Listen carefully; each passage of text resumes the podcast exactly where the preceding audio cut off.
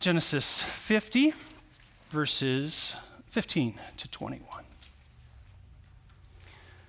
When Joseph's brothers saw that their father was dead, they said, Perhaps Joseph will hate us and may actually repay us for all the evil which we did to him.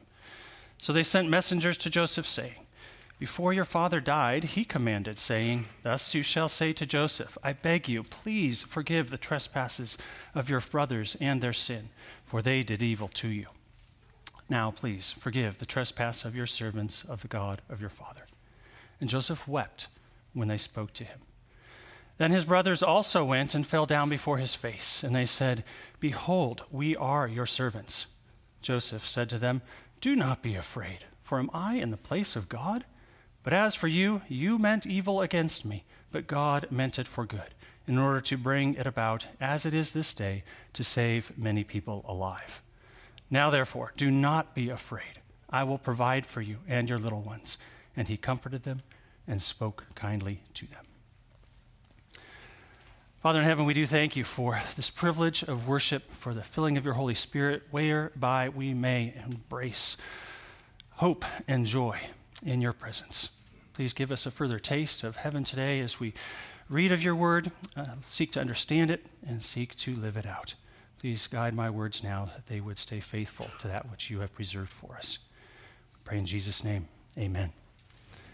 The text before us today makes very plain, I believe, the burden, the heavy burden of a guilty conscience, as well as, partly, what we've been celebrating today, the freedom, the joy of a cleansed conscience.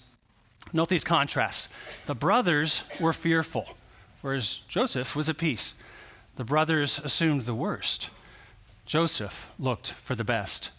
The brothers thought there would, that, sorry, others would behave vindictively, in fact, as they themselves had years prior, whereas Joseph behaved meekly, as the Lord had enabled him.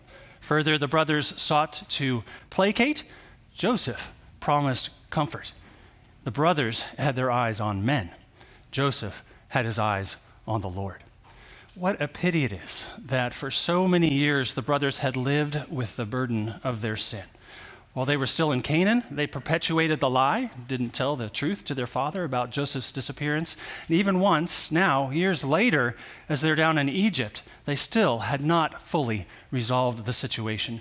For decades, it would appear, they lived with the guilt of their actions. Friends, this should not be. This is not the way it can or should be when we embrace the Lord. I trust that as we look through this passage today, we will be stirred up to find forgiveness modeled here in the words and comfort that Joseph provides, but more importantly, embraced personally, that we would find forgiveness where it only can be found in the Lord Jesus Christ. May our lives indeed be marked by grace that comes by knowing we are forgiven, as well as a grace of being able to forgive others. Because really, who wants to live like these brothers did, who spent year after year in the shadow of their sins? So may we lay our sins at the cross, find forgiveness from our gracious God, and have lives that evidence His abundant mercy working through us. With that as our shared vision, let us take a closer look then at these verses in God's holy word.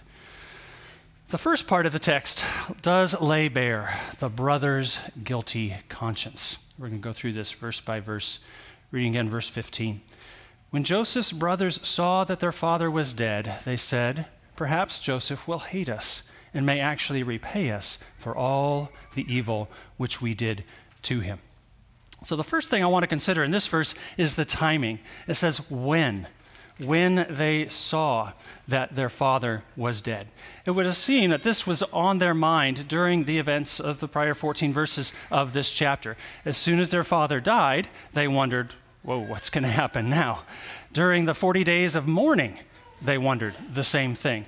During that trip up to Canaan, that huge entourage, remember we spoke of a couple weeks ago, they wondered, what's going to happen now? Throughout all of this, including the seven days of mourning there, the trip back, they're wondering what is going to happen. They considered what would happen now that their father was dead. Sadly, they couldn't, at the appropriate time, focus fully on the faithful life their father had lived, or the great promises made by God to their father, and then through them as his descendants. Or they could not also fully focus on the amazing things that Lord had accomplished in their father's life, or would accomplish into generations in the future. Instead, all that, rejoicing in God and embracing his promises and fulfillment, was tempered by their worry about what might happen next. As it's worded in Proverb 28:1, the wicked flee when no one pursues. They did not have proper peace and joy, rest, uh, honor for their father, even because they had this hanging over their heads. They had to look back over their shoulders, as it were. Further, next, notice their concern that Joseph would repay them for the evil they had done. They knew they'd done wrong, right? Thankfully, here in their words, they're not trying to cover that over. They're acknowledging it for what it was evil. And so they're fearful that Joseph would repay evil for evil. The brothers knew it was evil. They say here in verse 15, uh, jo- Jacob is quoted as saying it in verse 17. Joseph acknowledges it as evil in verse 20. That's something everybody can agree on. It was evil. And their concern is that Joseph will return like for like. The word translated here, repay, in the New King James. Other translations have return. It's the idea of you paid something, you get it back. Like playing racquetball, it comes right back off the wall, back at you, sometimes faster. The idea is to direct back what you received at the person who sent it. And notice the words ahead of that actually repay. Could be translated fully repay. They're fearing a vindictive, sort of stereotypical eye for an eye mentality. Why would they assume this of Joseph, right? What in his character, what in his actions had given them the idea that this is how Joseph would act now that Jacob was gone? Had he ever given them a hint that he held a grudge, that he harbored ill will or wanted to get back at them, or was looking for an opportunity to get even? No, not that Scripture records. Quite the opposite, actually. But when someone who has not received of God's mercy and had their conscience cleansed, tend, those types of people tend to think others will do as they did, right? The brothers were jealous and envious and vindictive and hurtful and all the rest. That's the way they think other people are going to act, right? The brothers knew their actions were evil. They assumed others would treat them likewise. Their consciences told them the wages of sin is hurt, death, as we read in Romans, but at least injury in their model. They couldn't deny that that was the consequences of their sin, and they expected it to come back at them. Uh, this hints at one application of this text, and I think it enters in, in evangelism. We must remember that people know they are sinners, right? Romans teaches us that people suppress that truth in unrighteousness. The very unrighteousness that commits sin also tries to downplay it, minimize it, forget about it, to varying degrees, people are successful in that. Sadly, as sin escalates, people get better, quote unquote, at suppressing that sin. But deep down inside, they know it. They know it is wrong. They know they have offended a holy and transcendent God. So when we speak to them, we have the opportunity to use God's word and his works of providence to awaken them to that sense of their own guilt. May that be the case, that God would use his words to stir up in them an acknowledgement of the true path to reconcile, to take care of their guilt. Here, that providence, what I refer to as God's ways, his works, is the death of their father. So, having their father gone, they had to finally confront what are we going to do about this, right? We can't live like this forever. Is Joseph going to come back at us? We need to take care of this. So, it's the occasion of their father's death that awakened in them their sense of guilt, their need to take care of it. It was there all along, it never went away, suppressed to varying degrees, but it surged to the surface, and now that the mourning was over, they very much feared for their lives. On now to verse 16, the solution. So they sent messengers to Joseph saying, Before your father died, he commanded, saying, We'll get to what they actually said in this note in a moment. So, their solution is to reach out to him. Uh, remember, they were herdsmen, uh, despised within that local culture, whereas Joseph was still serving as the vice ruler of Egypt. It makes sense that they did not have daily face to face contact. We might think, well, why didn't they just sit down at Saturday dinner, right? Why did they have to do this whole formal thing? Well, I think it's reasonable to understand they didn't have daily contact. They had to reach out some way. Could also be wanting to pay greater respect to him. They went the formal route, at least as the first step, of sending messengers or sending a message. And so I wouldn't read too much into a sort of uh, distancing of the relationship. It could be. But at very least, they reach out to him and they try to uh, uh, enter into this conversation gradually. Notice the preamble to their message. Before your father died, he commanded. They don't say our father. Again, I wouldn't read too much into this as if they're not claiming a heritage with Jacob. I believe likely they wanted to avoid the perception of putting themselves on the same level as Joseph. So by wording it in this way, they show respect. They're trying to honor Joseph and uh, emphasize their subjugation to him. The word here, commanded, as we see the latter half of verse 16, is the same word we've seen a few places in the previous sections of this whole historical event. It's the same as in 49:33. That's where Jacob commanded his sons concerning his burial. Uh, charged is the way it's translated in New King James. It's also the same as in chapter 50, verse 2, where there it's Joseph who commanded his servants to embalm Jacob. And I believe this is a, a, loaded preface, right? He's trying to say to Joseph, hey, our father commanded you to do something. and so it's kind of a backhanded way, uh, back door at least. I guess the idiom backhanded says maybe a bit more than I intend. So it's a, a backdoor way to try to get Joseph to do what they want him to do by saying, Jacob commanded, Jacob charged, Jacob implored you to do this. They're hoping for greater success. Joseph knew what it was to give commands and to have them obeyed. And of course, Joseph, without question, is going to obey his father's, his deceased father's commands, right? So this is their mechanism for getting Joseph to show mercy, or at least in a humanist wording, to not get back at them. The real substance of this command follows then in verse 17, reading it again. So this is their father who commanded, saying, quote, Thus you shall say to Joseph, I beg you, please forgive the trespasses of your brothers and their sin, for they did evil to you. Now please forgive the trespasses of the servants of the God of your father. And Joseph wept when they spoke to him. So the first part of that is Jake is the brothers quoting the father commanding Joseph. Sorry if that's confusing. The brothers quoting Jacob what Jacob, the father, was commanding Joseph. Consider the substance of this command. Partly, I have to wonder if they're being truthful. If Jacob had said this, why didn't Joseph know this already? Why hadn't it already been obeyed and acted upon? Why hadn't it already been resolved? If he knew about it, certainly Joseph would have forgiven them. It would have been taken care of. If Jacob had said it, but Joseph was, un- was unaware, why did they withhold it from him previously? The brothers seem to be using this message from the grave to lay the groundwork for their plea, which is recorded in the middle part of the verse, where they say, Now please forgive the trespass of the servants of the God of your father. So, again, I believe they're breaking the ice, as it were. They're trying to gain a hearing. They're trying to endear themselves to their brother by saying, This is what our father said. And of course, you want to heed his commands. And so now hear us and be kind to us. And then we come to that last clause, and Joseph wept when they spoke to him.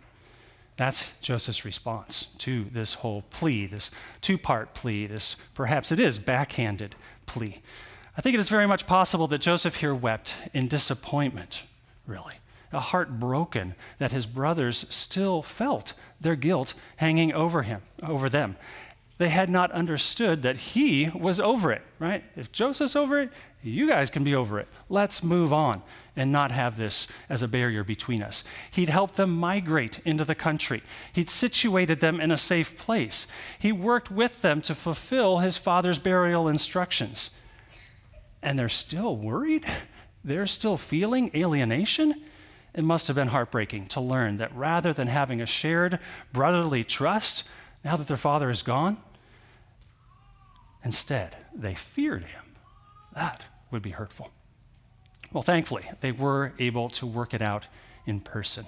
And this begins in verse 18. Then his brothers also went and fell down before his face, and they said, Behold, we are your servants. Amen. That's a good place to start, humbling yourselves. This rightly needed to happen. They needed to take a humble posture. They fell down before him. They confessed that they were servants. They needed to confess their guilt and receive forgiveness. So they've done a good thing. Maybe not through the best methods, but they've done a good thing. They've come to him whom they know they have offended. They've stated their guilt in pretty clear terms evil, trespass, we're your servants. Please be kind to us. They're pleading in that way. Maybe not a sort of New Testament Christian, you know, how we might spell out a Puritan example of how to repent, but insofar as it's handled for us briefly here by Moses, it's a good statement of their repentance. And how does Joseph respond? Indeed, that's what verses 19 through 21 record for us. We see in Joseph's response evidence of a man who does not have a troubled conscience. Instead, he is at peace with the Lord being at peace with the Lord, he can be at peace with his fellow men. So let's continue into that section. Reading verse 19 again. Joseph said to them, Do not be afraid, for am I in the place of God? Commentators see in this phrase, Am I in the place of God, a few possible meanings. And I think it is significant for us to resolve this. First, did Joseph mean to rebuke their mere bowing down before him? As if to say, Don't do that. You're acting like you're worshiping me, and that is an action that is only befitting to God. I believe this is unlikely, right? There's other times where he bowed down to them. They bowed down to him, I'm sorry. He did not rebuke them there. And remember the prophecy he received in his youth, uh, recorded in chapter 37, verse 7, where their sheaves were to bow down to his sheaf, right? So this is God's prophecy being fulfilled. Previously, they had bowed down to him, and he did not rebuke them. Thus, it was not a sin for them to bow down on this occasion. A second option is Did Joseph mean to set aside their fear of punishment because God alone brings the penalty for one's sins. And there's a partial truth there. Joseph certainly had the power to exact earthly punishment upon them, or at the very least, to make their lives difficult. So, yes, that is true, but I don't believe that's the substance of his response. Another option is Joseph stating, I am under God, under his authority. Uh, potentially valid alternative translation of the text here is to say, in the place of. So, am I in the place of God being understood as, am I under God? So, rather than asking, am I in the place of God, he's stating, do not fear, I'm under, that is, subject to God's authority. Therefore, I will not be rash or vindictive in my judgment. I think this view is getting closer. But it misses a key form in the original Hebrew that makes this a question. This is not a statement. They're not de- uh, Joseph is not declaring something. He's asking a rhetorical question. So New King James captures this well for us. Am I? Am I in the place of God? Am I to take authority unto myself and thwart the counsel of God? No. That is the answer to this question. And thus follows his explanation of God's eternal counsel, which is to say, that holy will that Joseph is not going to stand in the way of. That good and holy will that Joseph agrees with, has a godly perspective in order to see, and wants his brothers to embrace as well. And uh, his understanding of God's good and holy will is here in verses 20 and 21. Verse 20. But as for you, you meant evil against me. God meant it for good, in order to bring about, as it is this day, to save many people alive. Notice again, I already referred to this verse earlier in showing the consensus about the brothers' evil actions. So Joseph did not diminish the severity of his brothers' wicked deeds. They had, in fact, been cruel, very cruel to him. They sinned in jealousy, they sinned in envy, they sinned in their violence, the money they profited at his expense, their lies. This caused a tremendous amount of hardship for Joseph. I mean, think back of the history, which the Holy Spirit records multiple chapters for us recording event after event, very difficult for Joseph, all because of the brothers' sins. But God meant it for good. This is a profound statement. God meant for good what these men had meant for evil. They meant it for personal, petty, spiteful, greedy, hateful evil. Painful in his life. But God meant it for good. The brothers really did these actions with that evil purpose in mind. They really threw him into a pit. They tore his garments. They sold him to slave traders, taking him to a foreign country. They made up the story about his death by wild beasts and perpetuated that lie for years to the breaking of their father's heart. That's their purpose. Those are their actions. Yet God had a greater purpose in it quoting Joseph, to save many people alive. Man's purpose was evil, God's purpose was good. That's a huge point. one I want to deal with a bit in some applications at the end. I hope you can reflect on that later as you meditate on this passage. God's purpose was good. Verse 21 Now, therefore, do not be afraid. I will provide for you and your little ones. And he comforted them and spoke kindly to them. That word, therefore, I can hear maybe it's R.C. Sproul Sr., maybe it's some other teacher saying the therefore. You have to ask what it's there for.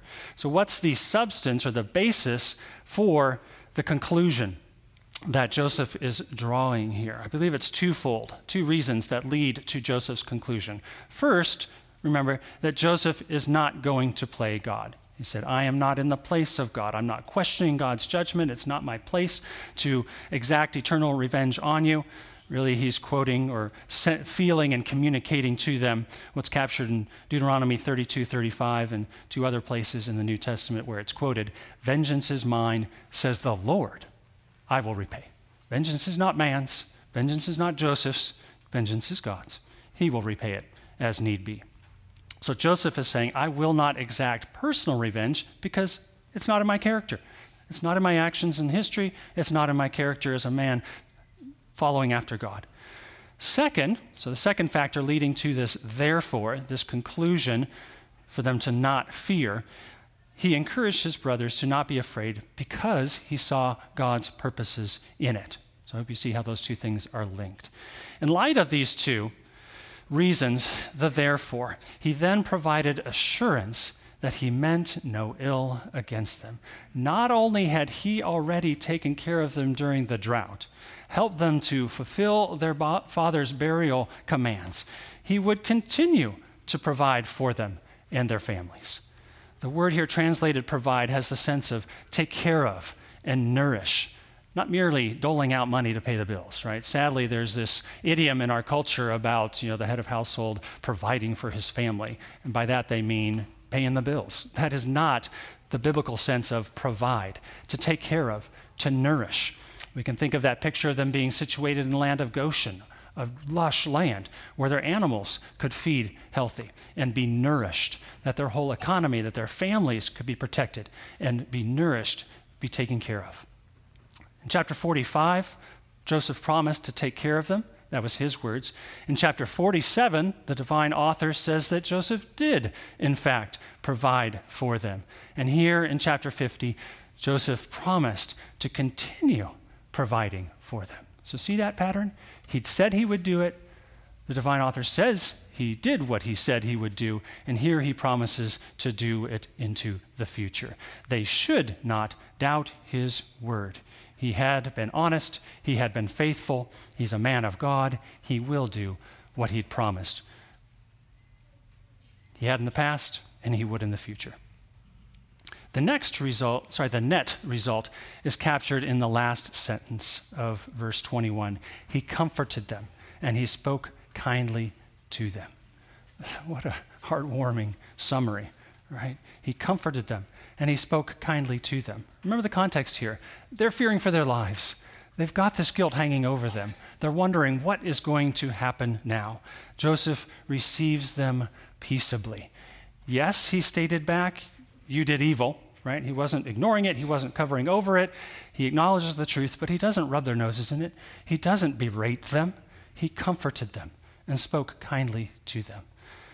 I know I've had difficult times in my life where, whether it's my sin catching up with me or personal limitations of skill or money or time, keeping me from accomplishing the things I wanted to do and intended to do, hoped to do, I knew I was missing the mark. I didn't need someone to remind me of how far I'd missed the mark, how short I had fallen. I didn't need them to remind me by holding a dagger above my head. I needed comfort. I needed someone to speak to my heart. And that's the word here. The marginal note for kindly says, speaking to the heart. That's what friends do. That's what brothers do. That's what Joseph, a loving and godly brother, did. He did not hang that dagger over their head.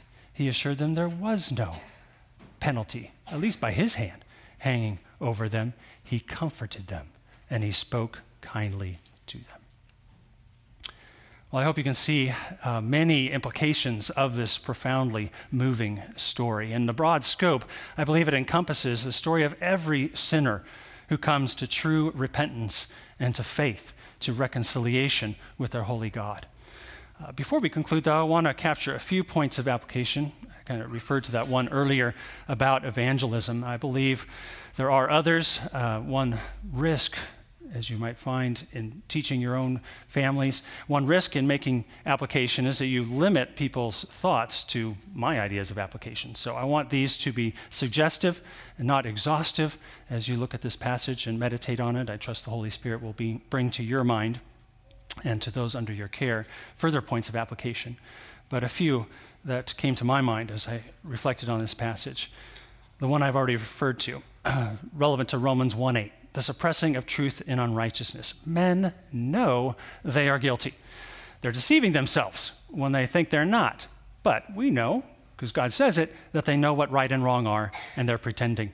They're pretending with an authentic false Christian or false humanist worldview, but they are uh, suppressing that truth in unrighteousness. This should not discourage us. Really, it provides an opportunity. We know that deep down in their heart, they know the truth. And we pray, Lord, crack through that hard shell. Open up that soft interior, as it were, and have these words fall on fertile ground. But this is also a warning for us, right, in our own sanctification. Uh, so, whether it's in confronting someone out on the street or a neighbor in casual conversation over time, there's also the self confrontation, our own progress in dealing with our sins. If we are getting better and better at quieting our conscience, that is a dangerous thing. So let us not suppress the truth in our unrighteousness. Let us be willing to hear and to heed and to be uh, affected by God's word revealing our sin. We don't want to evidence maturing unrighteousness insofar as we suppress the truth and ignore our failings. We want to evidence maturing righteousness, which is to say, are sensitive to God's word and how it reveals our failures. Second point of application, uh, based on 1 Corinthians 10, and I have to confess here, I couldn't really find the exact scripture. 1 Corinthians 10 there speaks of Old Testament saints being an example that we might learn from them.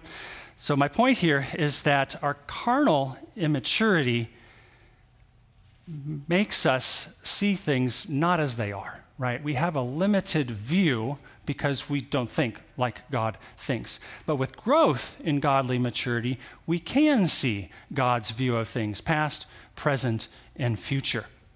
So here it is, the model of Joseph as a godly man who sees things as God sees them. He can see that God is sovereign, that God has a purpose, that he's working all things according to his counsel.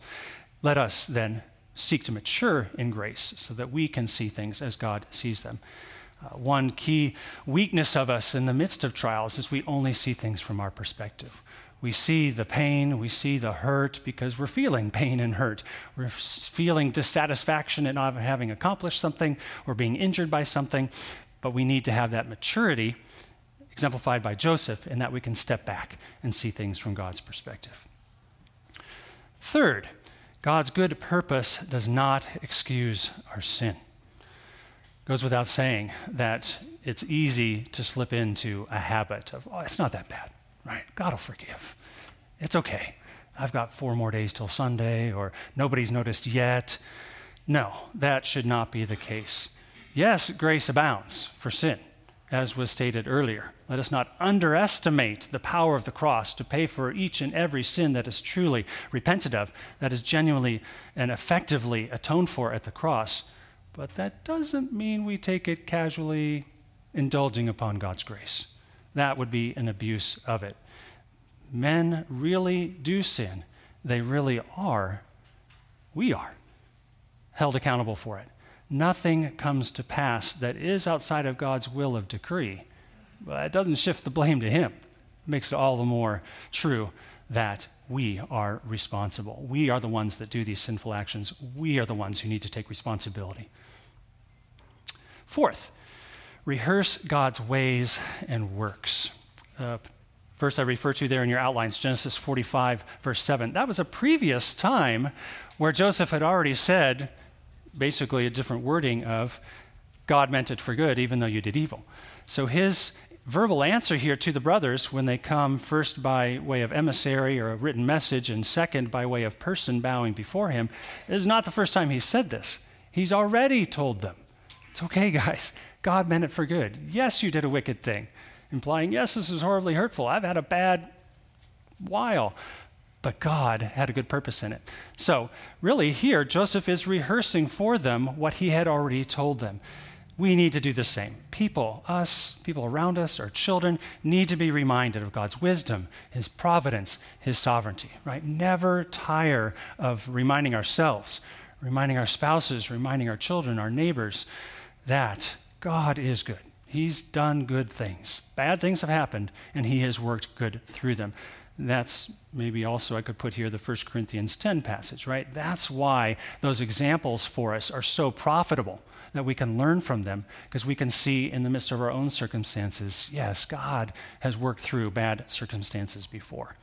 So, all this to say, rehearse. Rehearse God's mercy. Remind ourselves that God is good, He's doing a good work. And then, fifth, God's overarching aim is good.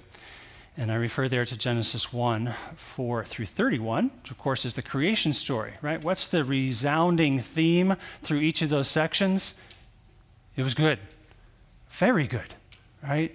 That was what God established at the beginning, that very goodness. A couple of sermons ago, I noted that the references, and this was in uh, chapter 49, Jacob's uh, prophetic uh, de- declarations to his sons before his death, I noted that the references there to the future messianic king were intended to convey the idea that God is fixing what was broken and that that would be solved in the last days. And a key facet of the fixing happening in the last days is that the king would be put back on his throne, right? The messianic kingdom, the messianic investiture is a key facet of the last days. Well, in our text today, we're instructed that God's purposes are good, right? God meant it for good. That ties back to the way He did it at the beginning. And everything that happened at the fall and afterwards is a continuing effort for God to restore what it had originally been. It needs to get back to that very goodness. We should be comforted that the Lord is working all things for His glory. He is in control. He has a good end in sight. Well, as I said, other applications will arise here as you meditate on this. I trust you to be sensitive to those and to share them with those around you. So, to conclude, brothers and sisters, let us not think that we are forever consigned to guilt and conflict with others and these painful consequences that come about when we have sinned. No, there is hope for peace and forgiveness. Seek the Lord and you will find him. Don't seek him in manipulative ways by name dropping important people or doing works of penance to show your neighbor that you really mean it. No. Let us seek the Lord humbly with true repentance to acknowledge the sin and hate and forsake it. Seek and you will find it in the Lord Jesus Christ. For as the psalmist said, with you, that is God, with you there is forgiveness that you may be feared. Amen? Let's pray. Father, thank you for your word. We thank you for the life of Joseph and the things we can learn from it. We thank you for your good purpose that you truly are. And it's spelled out on every page of Scripture. You are fixing what was broken. What was broken in our hearts, what's broken in our families, what's broken in our society, what's broken on this planet Earth, what's broken in all of history is being fixed and repaired. Indeed, perfectly so, according to your good will. Give us eyes of faith to see this, words boldly and fitly spoken to proclaim it to those around us, often preaching to our own hearts. We pray it will be true this day and in days to come. In Jesus' name, amen.